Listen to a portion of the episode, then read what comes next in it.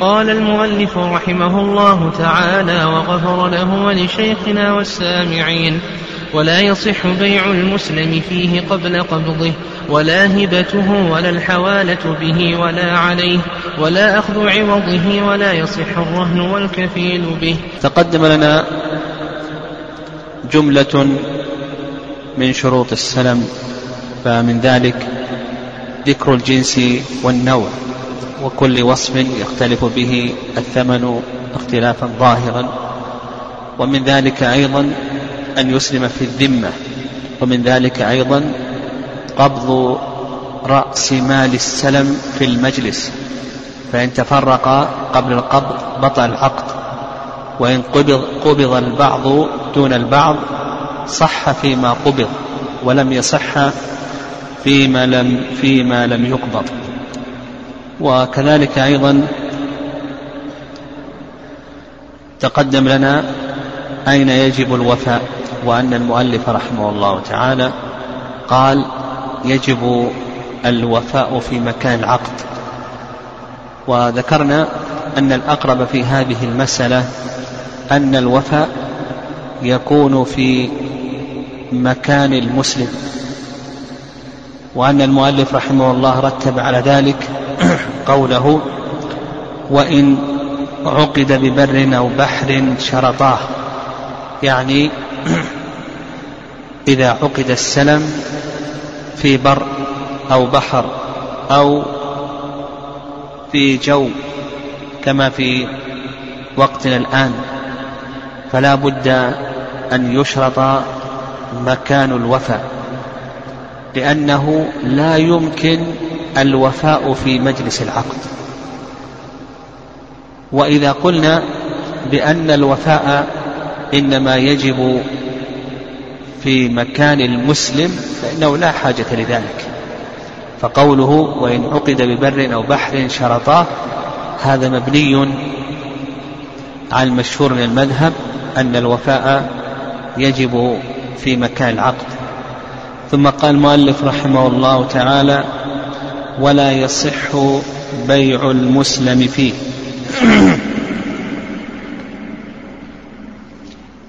الفقهاء رحمهم الله مشهور عند الحنابلة رحمهم الله تعالى أنهم يشددون في دين السلم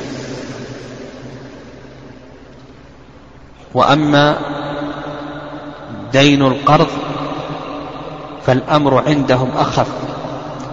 ففرق بين دين القرض وبين دين السلم. دين السلم يشددون فيه ولهذا ذكر المؤلف رحمه الله أنه لا يجوز بيع دين السلم ولا تجوز هبته ولا الحوالة به ولا الحوالة عليه ولا أخذ الرهن أخذ الرهن به ولا أخذ الكفيل أما بالنسبة لدين القرض كما سيأتينا في الباب بعد هذا الباب فيصح أن تأخذ عليه كفيلا ويصح أيضا أن تأخذ عليه رهنا ويصح أن تحيل به وأن تحيل عليه إلى آخره. فهم يفرقون بين هذين الدينين.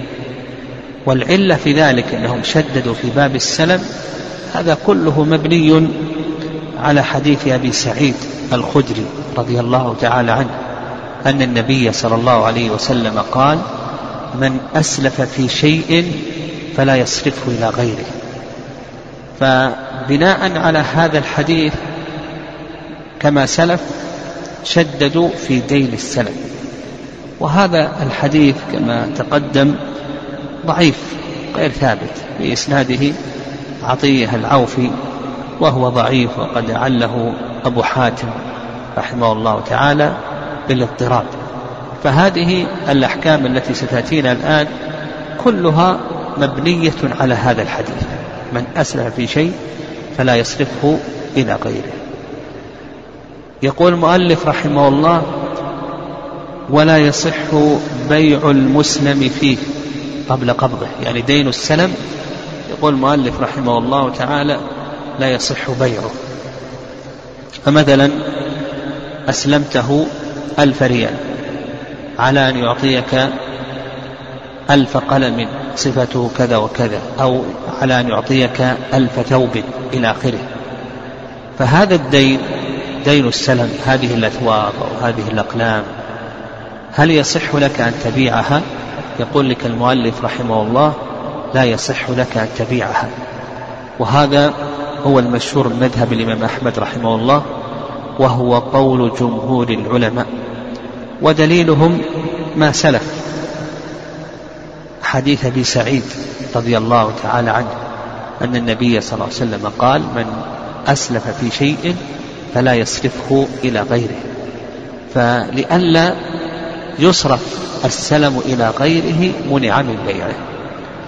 والرأي الثاني نعم الرأي الثاني راي المالكية رحمه الله أنه يصح بيع دين السلم يصح بيع المسلم فيه سواء كان طعاما أو كان غير طعام سواء كان المسلم فيه طعاما أو كان غير طعام لكنهم يشترطون لبيع دين السلم إذا كان طعاما يشترطون بعض الشروط. وهذا القول يعني صحة بيع دين السلم هو ما ذهب إليه شيخ الإسلام تيمية رحمه الله تعالى. شيخ الإسلام يصح بيع دين السلم لكن يشترط أن يكون بسعر يومه. يعني يشترط أن يكون بسعر يومه وأن يكون حالا. يعني يشترط أن يكون بسعر يومه أو أقل لئلا يربح فيما لم يضمن. وأيضا نشترط تقول الراجح في هذه المسألة أن بيع دين السلم وشيخ الإسلام يقول يجوز بيع دين السلم إذا كان بمثل الثمن أو أقل وكان حالا. وعلى هذا نقول بيع دين السلم يصح بشرطين. يعني بيع دين السلم على من هو عليه يصح بشرطين. الشرط الأول أن يكون بسعر يومه أو أقل لئلا يربح فيما لم يضمن. والشرط الثاني القبض إذا كان العوضان يجري بينهما ربا النسيئة. فمثلا دين السلم بر. أعطيته ألف ريال على أن يعطيك ألف صاع من البر. هل يجوز لك أن تبيع هذه الأصواع على المسلم إليه؟ يعني المسلم هل يجوز أن يبيع هذه الأصواع على المسلم إليه أو لا يجوز؟ يعني يبيع دين السلم على من هو عليه. المسلم طلب من المسلم إليه أن يعطيه الدين الأصواع قال ما عندي أصواع أنا بعطيك بدلا من هذا البر الذي تريد مني أعطيك مثلا ثياب أو أعطيك أقلام أو أعطيك دراهم إلى آخره. هنا الآن باع دين السلم على من هو عليه. فنشترط شرطين. الشرط الأول أن يكون بسعر يومه. فهذه الأصواع أنا أريد منه الآن ألف صاع من البر. كم تساوي الآن؟ إذا أردت أن أشتريها بثياب كم تساوي من الثياب؟ تساوي مئة تساوي مئة ثوب. أشتريها بمئة ثوب أو أشتريها بتسعين ثوب لكن بأكثر لا يجوز لئلا يربح الإنسان فيما لا يدخل في ضمانه. الشرط الأول أن يكون بسعر يومي الشرط الثاني القبض إذا كان العوضان يجري بينهما ربا النسيئة فمثلا إذا كان الدين السلمي برا وأردت أن أشتريه منه بشعير أنا أريد منه بر قلت أعطني البر قال ما عندي بر لكن عندي شعير. طيب أعطني الشعير.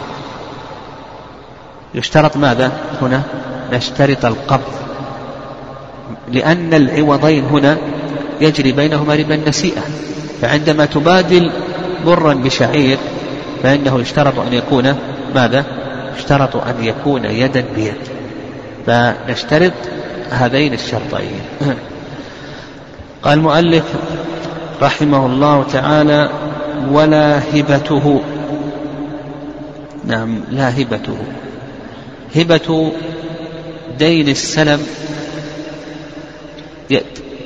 تنقسم إلى قسمين. القسم الأول هبته لمن هو عليه. فيقولون هذا جائز ولا بأس به. هذا القسم الأول. القسم الأول هبته لمن هو عليه. هذا جائز ولا بأس به. القسم الثاني هبته لغير من هو عليه. فالمشهور من المذهب أن هذا غير جائز. فمثلا إذا أسلمته أسلمته ألف ريال على أن يعطيك ألف ثوب صفته كذا وكذا. يجوز لك أن تهب دين السلم للمسلم إليه لمن هو عليه الدين. لكن أن تهب دين السلم لغير من هو عليه هذا لا يجوز. فمثلا لو وهبت دين السلم أن تريد من زيد ألف ثوب وهبته لعمر يقول لك المؤلف رحمه الله تعالى لا يجوز. والعلة في ذلك أنه قد لا لا يقدر على تسليمه. نعم لا يقدر على تسليمه. فيكون فيه شيء من الغرض يكون فيه شيء من الغرض يعني أن المسلم صاحب الدين قد لا يقدر على تسليم هذا الدين لمن وهب له. أو نقول بأن من وهب له هذا الدين قد لا يستطيع أن يأخذه من المسلم إليه. هذه العلة. يعني, يعني قد لا يقدر على تسلمه من المسلم إليه من وهب له. فيكون فيه شيء من الغرض. وهذا هذا ينبني على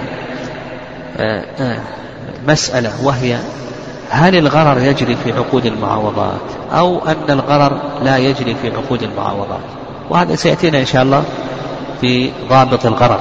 يعني سنتكرم إن شاء الله عن الغرر إلى آخره وضوابطه ضابطه.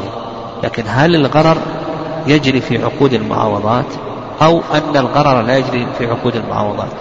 جمهور العلماء يلحقون عقود المعاوضات بعقود التبرعات يلحقون عقود التبرعات. يعني هل الغرر يجري في عقود التبرعات أو لا؟ جمهور العلماء يلحقون عقود التبرعات بعقود المعاوضات فيرون أن الغرر في الجملة كما يجري في عقود المعاوضات يجري في عقود التبرعات. وأحسن شيء في ذلك مذهب الإمام مالك رحمه الله. مذهب الإمام مالك واختيار شيخ الإسلام تيمية رحمه الله أن الغرر لا يجري في عقود التبرعات. ويترتب على هذا مسائل كثيرة. مثلا هبة المجهول. تجد أن كثيرا من الفقهاء يقول هبة المجهول لا يجوز. لماذا؟ لأنها في غرر. لكن الصحيح أن هبة المجهول أنها جائزة. لماذا؟ لأن الموهوب له يدخل في هذه المعاملة وهو إما غانم أو سالم. لا يدخل وهو مخاطر إما غانم أو غارم. لا يدخل وهو إما غانم أو سالم مثلا هبة المجهول هبة المعدوم هل تصح؟ هبة المعدوم أو لا تصح إلى آخره. يعني الكلام في ذلك كما سلف هبة الشيء الذي لا يقدر على تسليمه هل يصح ولا كما لو وهب سيارته المسروقة أو المغصوبة أو نحو ذلك. يعني أيضا الكلام السابق يجري هنا. فالصحيح أن الغرر لا يجري في عقود التبرعات وأن عقود التبرعات أوسع من عقود المعاوضات. لأن عقود التبرعات يقصد بها الإرفاق والإحسان. بخلاف عقود المعاوضات فإنه يقصد بها الكسب والربح ولهذا تحصل فيها المشاحة. يعني تحصل فيها المشاحة. قال المؤلف الخلاصة في ذلك الصواب في هذه المسألة أن دين السلم تصح هبته مطلقا سواء كان ذلك لمن هو عليه أو كان ذلك لغير من هو عليه. قال المؤلف رحمه الله ولا الحوالة به نعم ولا الحوالة به يقول لك المؤلف رحمه الله تعالى لا تصح الحوالة بدين السلم نعم لا تصح الحوالة بدين السلم مثال ذلك أسلمه ألف ريال على أن يأخذ منه ألف قلم. حل الأجل. جاء المسلم للمسلم إليه. قال أعطني المسلم فيه الأقلام.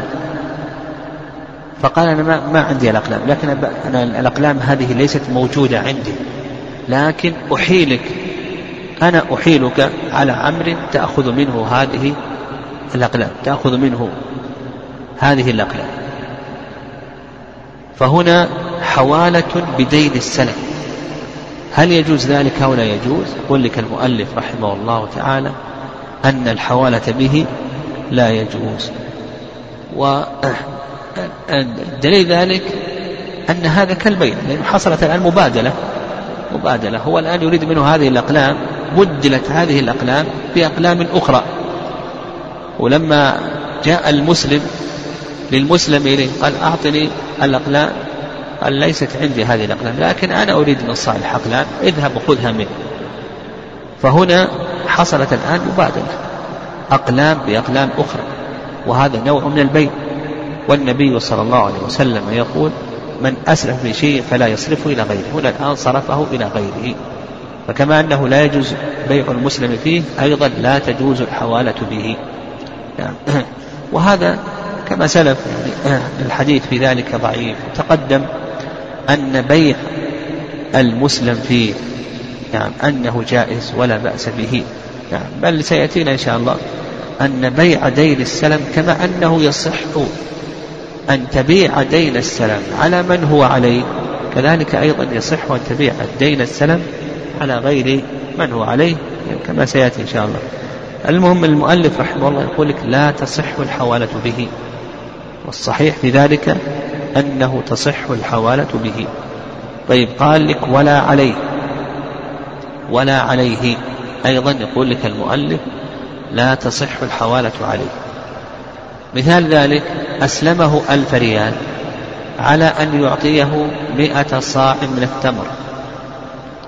زيد يريد من المسلم تمر.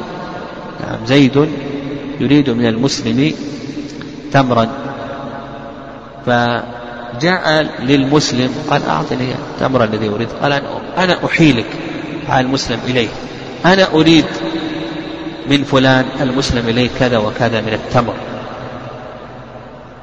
فهل تصح الحوالة على دين السلم تصح الحوالة على دين السلم يقول لك المؤلف رحمه الله لا تصح الحوالة على دين السلم واضحة الصورة؟ يعني هو الآن هذا زيد أسلم عمرا ألف ريال على أن يعطيه كذا وكذا من التمر. زيد المسلم صالح يريد منه كذا وكذا من التمر. فجاء صالح لزيد المسلم قال أعطني التمر. قال أنا أحيلك على عمر المسلم إليه أنا أحيلك على عمر المسلم إليه أنا أريد منه كذا وكذا من التمر.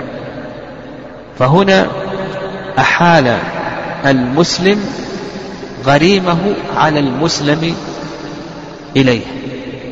يعني لكي يأخذ منه دين السلم الذي يريده منه فيقول لك لا تصح الحوالة عليه على دين السلم لكي يستوفى منه. وهذا يبنونه على مسألة وهي أنه يشترط في الدين المحال عليه أن يكون مستقرا يعني ليس عرضة للسقوط. يعني وهذه المسألة تأتينا في باب الحوالة إن شاء الله. هل يشترط في الدين المحال عليه أن يكون مستقرا أو أنه لا يشترط. المشهور من المذهب أنه يشترط في الدين المحال عليه أن يكون مستقرا والصحيح يعني يكون مستقر يعني لا يكون عرضة للسقوط والصواب في ذلك أنه لا يشترط. قال ولا أخذ عوضه. أيضا يقول لك المؤلف لا لا يصح أخذ عوضه. يعني عوض رأس مال السلم لا يصح أخذ عوضه. الضمير هنا يعود على رأس مال السلم يقول لك المؤلف لا يصح أن تأخذ عوضه.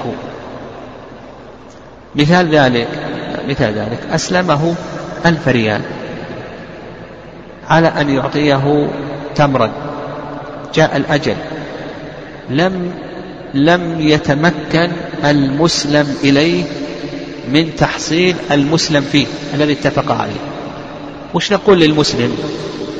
لما تعذر الآن المسلم فيه ماذا نقول للمسلم؟ ها؟ نقول أنت مخير إما أن تصبر حتى يتحصل المسلم فيه وإما أن تفسح قال أنا أريد أن أفسح نقول خذ الثمن. كم الثمن؟ ألف ريال. طيب هل له أن يأخذ عوض الثمن أو لا؟ الثمن ألف ريال يرد لك ألف ريال. هل له أن يأخذ عوض الثمن أو ليس له أن يأخذ عوض الثمن؟ يقول لك المؤلف رحمه الله تعالى نعم لا يجوز أن يأخذ عوض الثمن. مثلا ألف ريال يعطيها ألف ريال. المثل إن كانت هذه الألف موجودة وإلا المثل في المثليات والقيمة في المتقومات. لو قال المسلم أو قال المسلم إليه والمسلم إليه الآن يطالب بألف ريال. طيب قال نعطيك ثواب بدلا منها عوضا عن رأس مال السلف. يقول لك المؤلف لا يجوز. نعم عوض عن رأس قال بعطيك ثواب عنها. قال لك المؤلف أن هذا لا يجوز. والرأي الثاني رأي القاضي أبي يعلى رحمه الله أن هذا جائز ولا بأس به. وعلى هذا يكون هذا من بيع الدين على من هو عليه. وعلى هذا نشترط شرطين. الشرط الأول أن يكون بسعر يومه والشرط الثاني التقابض إن كان العوضان يجري بينهما ربا النسيء مثلا هو الآن آه، رأس مال السلم ألف ألف ريال عند المسلم إليه. قال المسلم إليه أنا بعطيك بدلا من هذه الألف أثوابا. نقول يجوز بشرطين الشرط الأول أن يكون بسعر يومه والشرط الثاني القبض إن كان يجري بينهما ربا النسيء مثال يجري بينهما ربا النسيء قال بعطيك بدل الألف ريال أعطيك جنيهات أو دينارات. وش الحكم هنا يجوز أو لا يجوز؟ يقول يجوز لكن لا بد من القبض لأن الريالات مع الجنيهات أو مع الدينارات يجري بينهما ربا النسيئة ولا بد أيضا أن يكون بسعر يومه أو أقل لما تقدم. قال المؤلف رحمه الله تعالى ولا يصح الرهن والكفيل به. نعم لا يصح. يقول لك المؤلف رحمه الله لا يصح أخذ الرهن بدين السلم ولا أخذ الكفيل بدين السلم مثال ذلك أسلمه ألف ريال على أن يعطيه ألف قلم أو ألف ثوب أو ألف كذا وكذا إلى آخره. قال المسلم أنا أعطيك ألف ريال على أن تعطيني كذا وكذا من البرة والشعيرة والرزة ونحو ذلك لكن بشرط أيضا أن تعطيني رهنا يعني لأنك ربما أنك ما تسدد الدين الذي عليك ربما أنك ما تسدد فأعطني رهنا رهنا بدين السلم يقول لك المؤلف رحمه الله لا يجوز. لماذا لا يجوز؟ لأن, لأن هذا يؤدي إلى أن يصرفه إلى غيره. إذا تعذر دين السلم فإنه يصرف إلى الوثيقة الرهن. فيقول لك المؤلف رحمه الله أن هذا غير جائز. كذلك أيضا أخذ الكفيل بدين السلم. مثلا أسلمه دراهم على أن يعطيه مثلا ثلاجات. وقال أعطني كفيلا. لأن المسلم إليه قد لا يسدد. يعني لا يسدد هذه الثلاجات إلى آخره. فهل يجوز أن يأخذ المسلم كفيلا على المسلم إليه أو لا يجوز؟ يقول لك المؤلف رحمه الله لا يجوز لئلا يصرفه إلى غيره. والصحيح كما سلف. نعم نعم الصحيح في ذلك أن هذا كله جائز ولا بأس به وهو قول الشافعي رحمه الله تعالى أخذ الرهن والكفيل أن هذا جائز ولا بأس به لأن الأصل في ذلك الحل وهذه عقود توثقة وكما ذكرنا أنهم يفرقون بين دين القرض يعني يفرقون ليس بين دين القرض بل يفرقون بين الدين السلم وبقية الديون. لأن الدين هو كل ما ثبت في الذمة. يشمل دين السلم يشمل القرض يشمل ثمن المبيع المؤجل يشمل, يشمل قيم المتلفات يشمل أروش الجنايات إلى آخره. كل ما ثبت في الذمة. هذه الديون يصح أن تأخذ فيها الرهن ويصح أن تأخذ فيها الكفيل. أما دين السلم فإنهم لا يرون أنه يصح أن تأخذ فيها الرهن والكفيل إلى آخره. والصواب في ذلك نعم أن هذا نعم أنه يصح ولا بأس لا بأس بذلك إن شاء الله. طيب عندنا قبل أن ندخل في باب القرض الحقيقة عندنا بعض المسائل التي ودنا أن نتكلم عليها لأن الحقيقة الآن نكون انتهينا من ما يتعلق بجملة أحكام البيع. فقبل أن ننتقل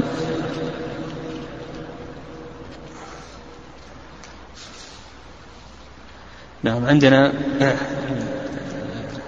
مسائل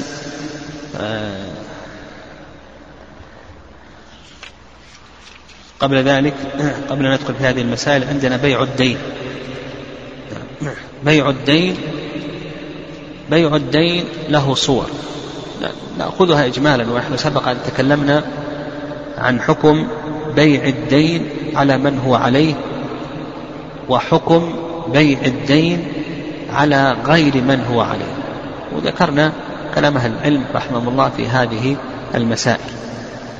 بيع الدين أشمل من التقسيم السابق. يقول بيع الدين تحته أقسام. القسم الأول بيع الدين على من هو عليه بثمن حال. يعني بيع الدين على من هو عليه بثمن حال. يعني بثمن غير مؤجل. يعني بثمن غير مؤجل. صورة ذلك أن تريد من زيد ريالات. زيد تريد منه ريالات. قلت له أعطني الريالات. قال ما عندي ريالات لكن عندي جنيهات. أو عندي دينارات. أبعطيك بدلا من الريالات دينارات. فهنا الآن بعت هذا الدين على من هو عليه. تريد منه ريالات؟ بعت الريالات هذه عليه. بجنيهات يعطيك جنيهات الآن بدلا عنها. أو يعطيك دينارات بدلا عنها. هنا الآن بعت الدين على من هو عليه. بثمن حال. غير مؤجل. بثمن حال غير مؤجل هذه الصورة موضع خلاف بين أهل العلم رحمهم الله تعالى. فجمهور أهل العلم أن هذا جائز ولا بأس به. جماهير العلماء رحمهم الله أن بيع الدين على من هو عليه بثمن حال أنه جائز ولا بأس به. وهذا ما عليه جماهير أهل العلم رحمهم الله. ويدل لذلك حديث ابن عمر رضي الله تعالى عنهما وإن كان فيه ضعف حديث أنهم كانوا يبيعون بالدراهم فيأخذون عنها الدنانير ويبيعون بالدنانير ويأخذون عنها الدراهم. فسألوا النبي صلى الله عليه وسلم فقال لا بأس ما لم تفرق بينكما شيء.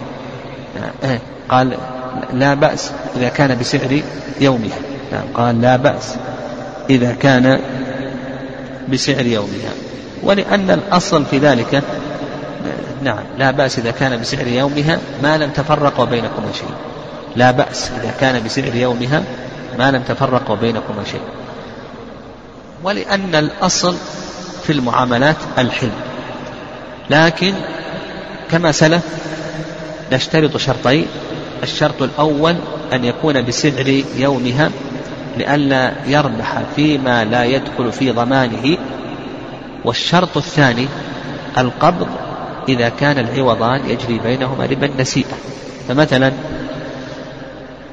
هو يريد منه ريالات قال أعطني ريالات قال ما عندي ريالات لكن أعطيك دينارات أو أعطيك جنيهات. نقول لا بأس خذ منه الدينارات أو خذ منه جنيهات لكن لا بد من القبض. لو قال غدا أعطيك؟ نقول لا يجوز. لا بد لأن العوضين هنا يجري بينهما ربا النسيئة ولا بد أيضا أن يكون بسعر يوم كما سلف. يريد منه ألف ريال. كم تساوي بالدينار؟ كم تساوي بالجنيه؟ تساوي كذا وكذا. يأخذ منه هذه الأشياء. مثلها أو أقل. أما أكثر فإنه لا يجوز. هذه الصورة الأولى. الصورة الثانية. بيع الدين على من هو عليه بثمن مؤجل. يعني الصورة الثانية. بيع الدين على من هو عليه بثمن مؤجل. مثال ذلك أو صورة ذلك صورة ذلك أن يريد منه ريالات. قال أعطني ريالات قال ما عندي ريالات لكن أعطيك جنيهات بعد شهر. أعطيك جنيهات بعد شهر. أو أعطيك برا. أعطيك برا بعد شهر. قال هو الآن يقول أنا أريد منك أعطي ريالات. قال ما معي ريالات. لكن أنا أعطيك بعد شهر برا أو أعطيك آه، جنيهات ونحو ذلك. هنا باع الدين على من هو عليه بثمن مؤجل. للعلماء رحمه الله في ذلك رأيان الرأي الأول وهو قول جمهور نعم القول الأول وهو قول جمهور العلماء. نعم القول الأول وهو قول جمهور العلماء أن هذا لا يجوز. نعم أن هذا لا يجوز لأن النبي صلى الله عليه وسلم نهى عن بيع الكالئ بالكالئ يعني الدين بالدين. والحديث ضعيف غير ثابت. والرأي الثاني أن هذا جائز ولا بأس به وهذا اختيار شيخ الإسلام تيمية رحمه الله وابن القيم. نعم أن هذا جائز ولا بأس به. وهذا اختيار شيخ الإسلام تيمية رحمه الله وابن القيم لكن لا بد من شرطين. الشرط الأول أن يكون بسعر يومه كما سلف والشرط الثاني إذا كان العوضان يجري بينهما ربا النسيئة فلا يصح لا بد من القبض. لكن لو كان العوضان لا يجري بينهما ربا النسيئة يعني لا يشترط فيهما القبض فإنه لا ي... فإن هذا جائز. ويريد منه قال أنا أريد منك ألف ريال. أعطني ألف ريال قال والله ما معي ألف ريال لكن أنا عندي كتب تأتيني بعد شهر أعطيك إياها أو ثلاجة بعد شهر. هنا بين الكتب والريالات هل يجري ربا النسيئة أو لا يجري ربا النسيئة لا يجري ربا النسيئة فنقول بأن هذا جائز ولا بأس به لعدم المحذور الشرعي. طيب الصورة الثالثة نعم الصورة الثالثة. بيع الدين. لغير من هو عليه بثمن الحال. بيع الدين لغير من هو عليه بثمن الحال. أنت تريد من زيد ريالات. تريد من زيد ريالات. فجاء عمر قال تريد من زيد ريالات. بعني هذه ريالات أبى أعطيك ثلاجة. وأنا طالبه هنا الآن بعت الريالات على غير من هو عليه. ما بعت ريالات على من عليه الدين ولكن بعت ريالات على ماذا؟ على شخص آخر. نعم على شخص آخر.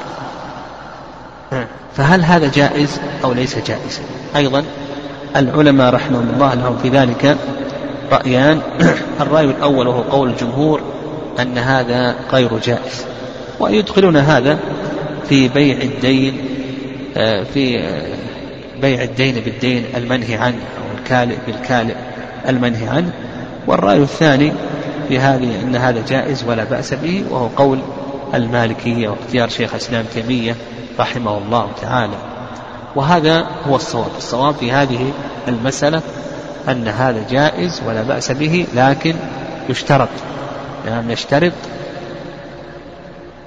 شروطا الشرط الأول أن يكون المشتري قادرا على تحصيله أن يكون المشتري قادرا على أخذه وتحصيله من المدين. الشرط الثاني ألا يكون العوضان يجري بينهما ربا النسيئة. إذا كان العوضان يجري بينهما ربا النسيئة حتى لو كانت ثمن حال ما في قبض ليس هناك قبض.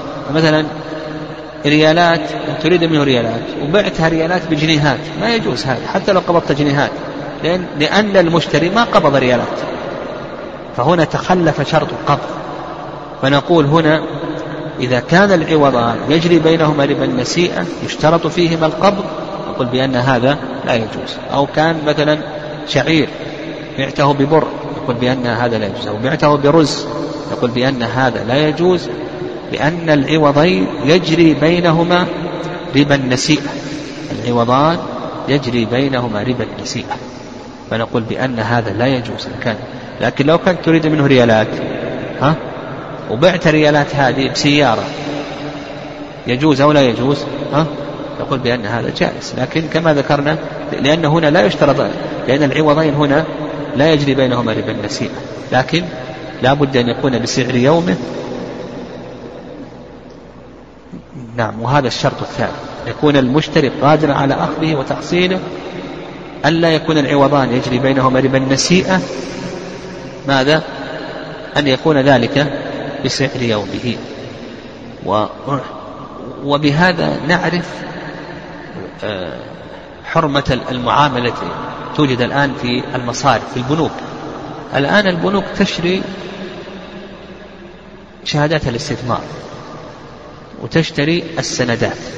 نعم. هذا كله بيع بيع دين بدين أو عوضان يجري بينهما ربا النسيئة دراهم بدراهم.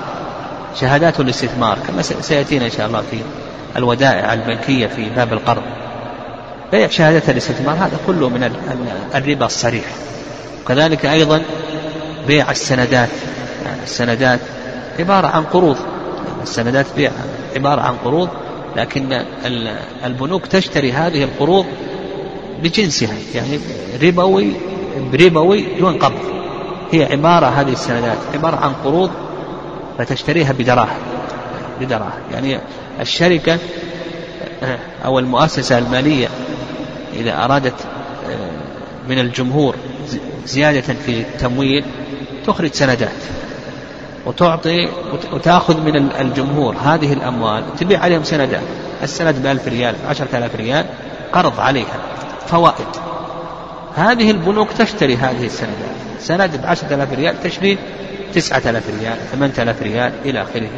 هذا كله محرم ولا يجوز. مثل أيضا بيع شهادات الاستثمار إلى آخره الودائع البنكية الموجودة. هذه تخرج عليها إذا كانت هذه الودائع لا يقصد بها الحساب الجاري وإنما يقصد بها الاستثمار المصارف البنوك تعطيك شهادة استثمار فيما لك عندهم من دراهم. بيع مثل هذه الشهادات هذا كله داخل في أي شيء؟ في الربا لأن العوضين يجري بينهما ربا النسيئة وهنا لا لا يتحصل القبض. طيب الصورة الرابعة بيع الدين على غير من هو عليه بثمن مؤجل. بيع الدين على غير من هو عليه بثمن مؤجل. فهذا الأئمة الأربعة يتفقون على تحريمه نعم الأئمة الأربعة يتفقون على تحريمه. وعند شيخ الإسلام تيمية رحمه الله أن هذا جائز. نعم عند شيخ الإسلام أن هذا جائز. يعني مثلا أن تريد من زيد ريالات. وجاء عمر قال بعني الريالات بثلاجة بعد شهر أو بسيارة بعد شهر ها؟ وفي الصورة السابقة ثمن حال لكن ثمن حال لكن هنا بثمن ماذا؟ بثمن مؤجل. فالأئمة الأربعة يتفقون على التحريم. نعم. ويجعلون هذا من صور بيع الدين بالدين. والرأي الثاني نعم الرأي الثاني أن هذا جائز كما هو اختيار شيخ الإسلام تيمية رحمه الله. وإذا قلنا بالجواز كما قال شيخ الإسلام فنشترط الشروط السابقة. الشرط الأول أن يكون المشتري قادرا على أخذه وتحصيله والشرط الثاني أن يكون بسعر يومه والشرط الثالث ماذا؟ ألا يكون العوضان يجري بينهما ربا النسيء فإذا كان العوضان يجري بينهما ربا النسيئة فهذا لا إشكال أنه محرم ولا يجوز.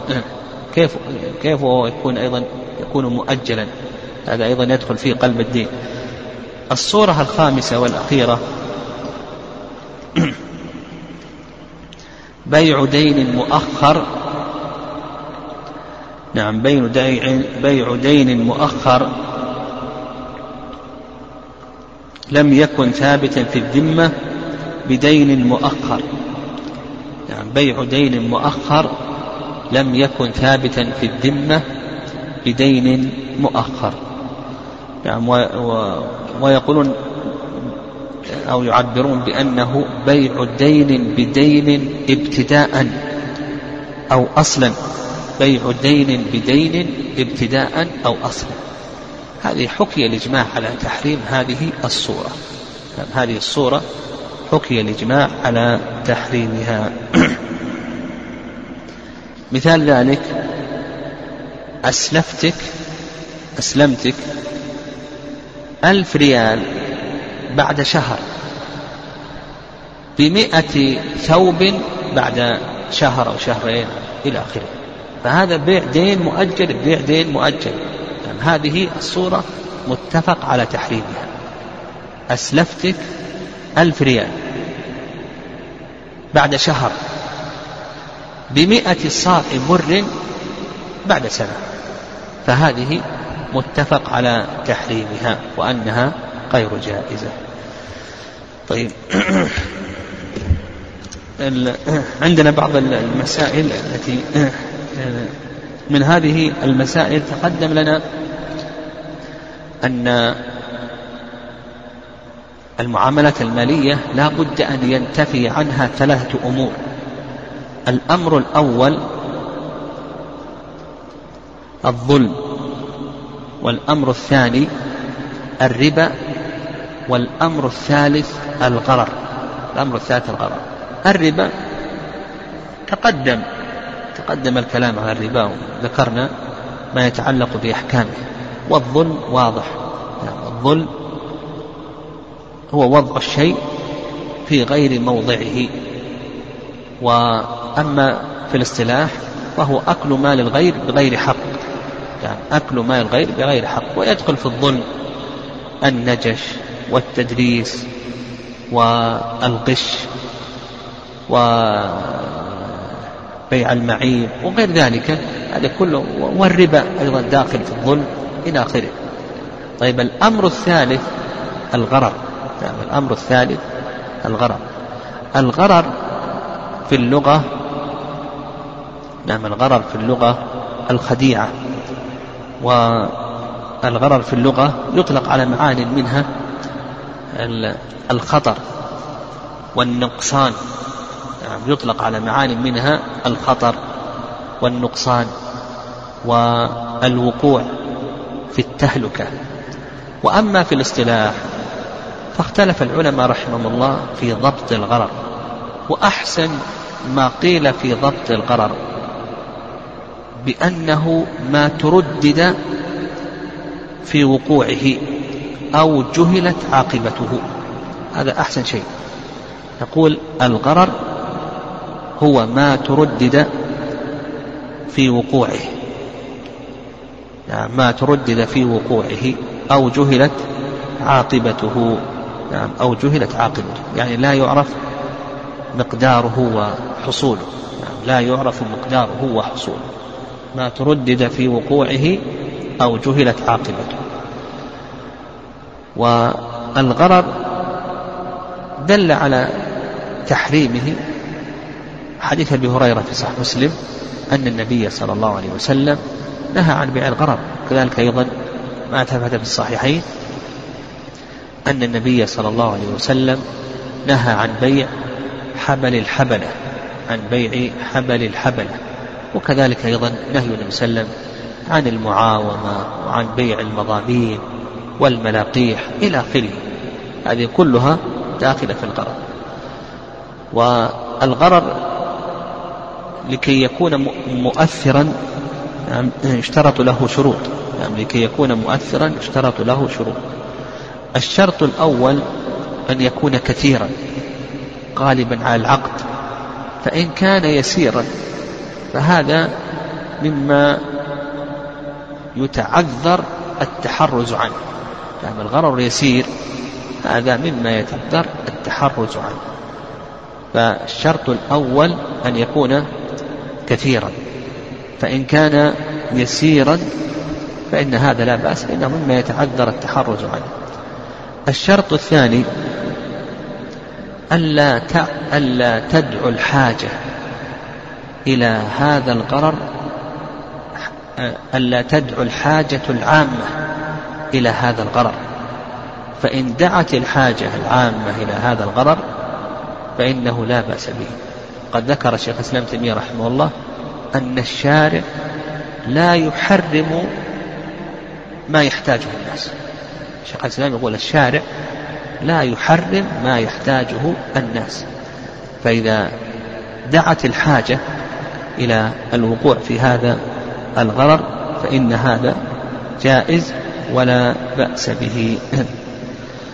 ويدل لذلك ما تقدم لنا من حيث ابن عمر وغيره أن النبي صلى الله عليه وسلم نهى عن بيع الثمار حتى يبدو صلاحها يعني حتى يبدو صلاحها. ف وسبق أن ذكرنا أنه ولو بدأ صلاح بسرة واحدة أنه يجوز. حتى ولو بسرة واحدة فإن هذا جائز ولا بأس به. مع أن بقية البسر هذه لم يبدو صلاحها لم تحمر ولم تصفر لكن لما دعت الحاجة إلى البيع مع وجود صلاح بعض الثمرة وأن صلاح بعض الثمرة صلاح لسائر الجنس إلى آخره. هذه ما دام أنها حاجة جوزها الشارع. الشرط الثالث نعم الشرط الثالث أن يكون هذا الغرض مما لا يمكن التحرز عنه. وذلك مثل أساسات الحيطان. يعني الكشف عن أساسات الحيطان إلى آخره. لا يمكن هذا الغرض الموجود في أساسات الحيطان هذا لا يمكن التحرز عنه لأنه لا يمكن الكشف عن أساس أساس الحيطان. كذلك أيضا ما في الجبة نحو ذلك من قطن ونحو ذلك إلى آخره. الشرط الأخير أن يكون الغرر في عقود المعاوضات. فإن كان الغرر في عقود التبرعات فهل هو معتبر أو ليس معتبرا؟ رأي جمهور أهل العلم كما سلف لنا في الجملة يقولون بأنه معتبر ويلحقون عقود التبرعات بعقود المعاوضات والرأي الثاني نعم الرأي الثاني اختيار شيخ الإسلام تيمية رحمه الله به قال الإمام مالك أن عقود التبرعات لا يشترط لا يشترط فيها عدم الغرر يصح حتى ولو كان فيها شيء من الغرر كما ضربنا هبة المعدوم بيع المعدوم كذلك أيضا الوصية بالمعدوم الوصية بالمجهول الوصية بما لا يقدر على تسليمه هبة الديون إلى آخره وقف المعدوم وقف المجهول وقف المبهم إلى آخره. هذه عقود التبرعات الصواب في ذلك أنه لا يشترط أن ينتفي عنها الغرر لأن لأن العاقد الموهوب له أو الموصى له نحو ذلك يدخل في هذه المعاملة وهو إما غانم أو سالم وهو ليس مخاطر لم يدخل نعم لم يدخل في الميسر.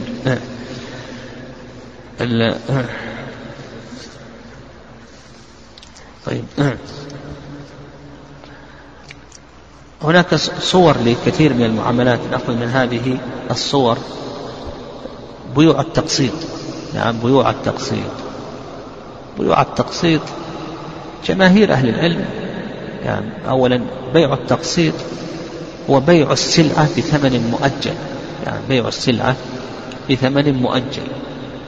جماهير العلماء رحمهم الله تعالى على جواز بيوع التقسيط.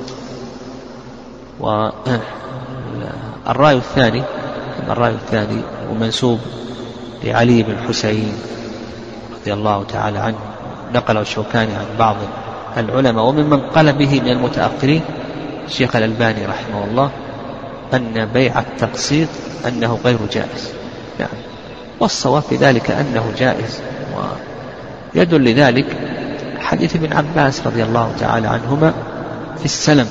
النبي صلى الله عليه وسلم قال من أسلف في شيء فليسلف في كيل معلوم ووزن معلوم إلى أجل معلوم. وهذا داخل في ذلك بيع التقسيط. لأن السلم إلى أجل. وبيع التقسيط هذا له ثلاث صور. الصورة الأولى الصورة الأولى الحلول والأجل. الصورة الأولى الحلول والأجل. كأن يقول بعتك هذه السيارة بألف أو بعشرة آلاف ريال حالة أو باثني عشر ألف ريال مؤجلة. الحلول والأجل. فنقول بأن هذا جائز ولا بأس يقول بعتك السيارة بعشرة آلاف ريال حالة أو باثني عشر ألف ريال مؤجلة.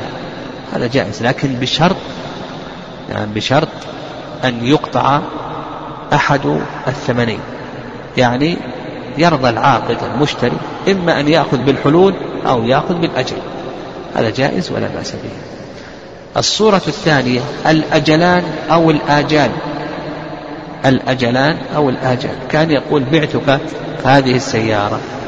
مؤجلة إلى شهر بعشرة ألاف وإلى شهرين باثني عشر ألف وإلى ثلاثة بثلاثة عشر ألف وهكذا. الأجلان أو الآجال. أيضا هذه صحيح أنها جائزة ولا بأس بها لكن بشرط أن يقطع العاقد على أحد هذه الآجال وإلا دخل في الربا. الصورة الثالثة بيوع تقسيطة إلى آخره ما يتعلق بربا الديون. تقدم أن ذكرنا ربا الديون إلى آخره. يعني ما تقدم ربا الديون. كأن يبيعه بثمن مؤجل وإذا تأخر السداد فإنه يزيد. نعم تأخر السداد. تكلمنا عليه في ربا الدين. وهذا حكي الإجماع على أنه محرم ولا يجوز. نقف على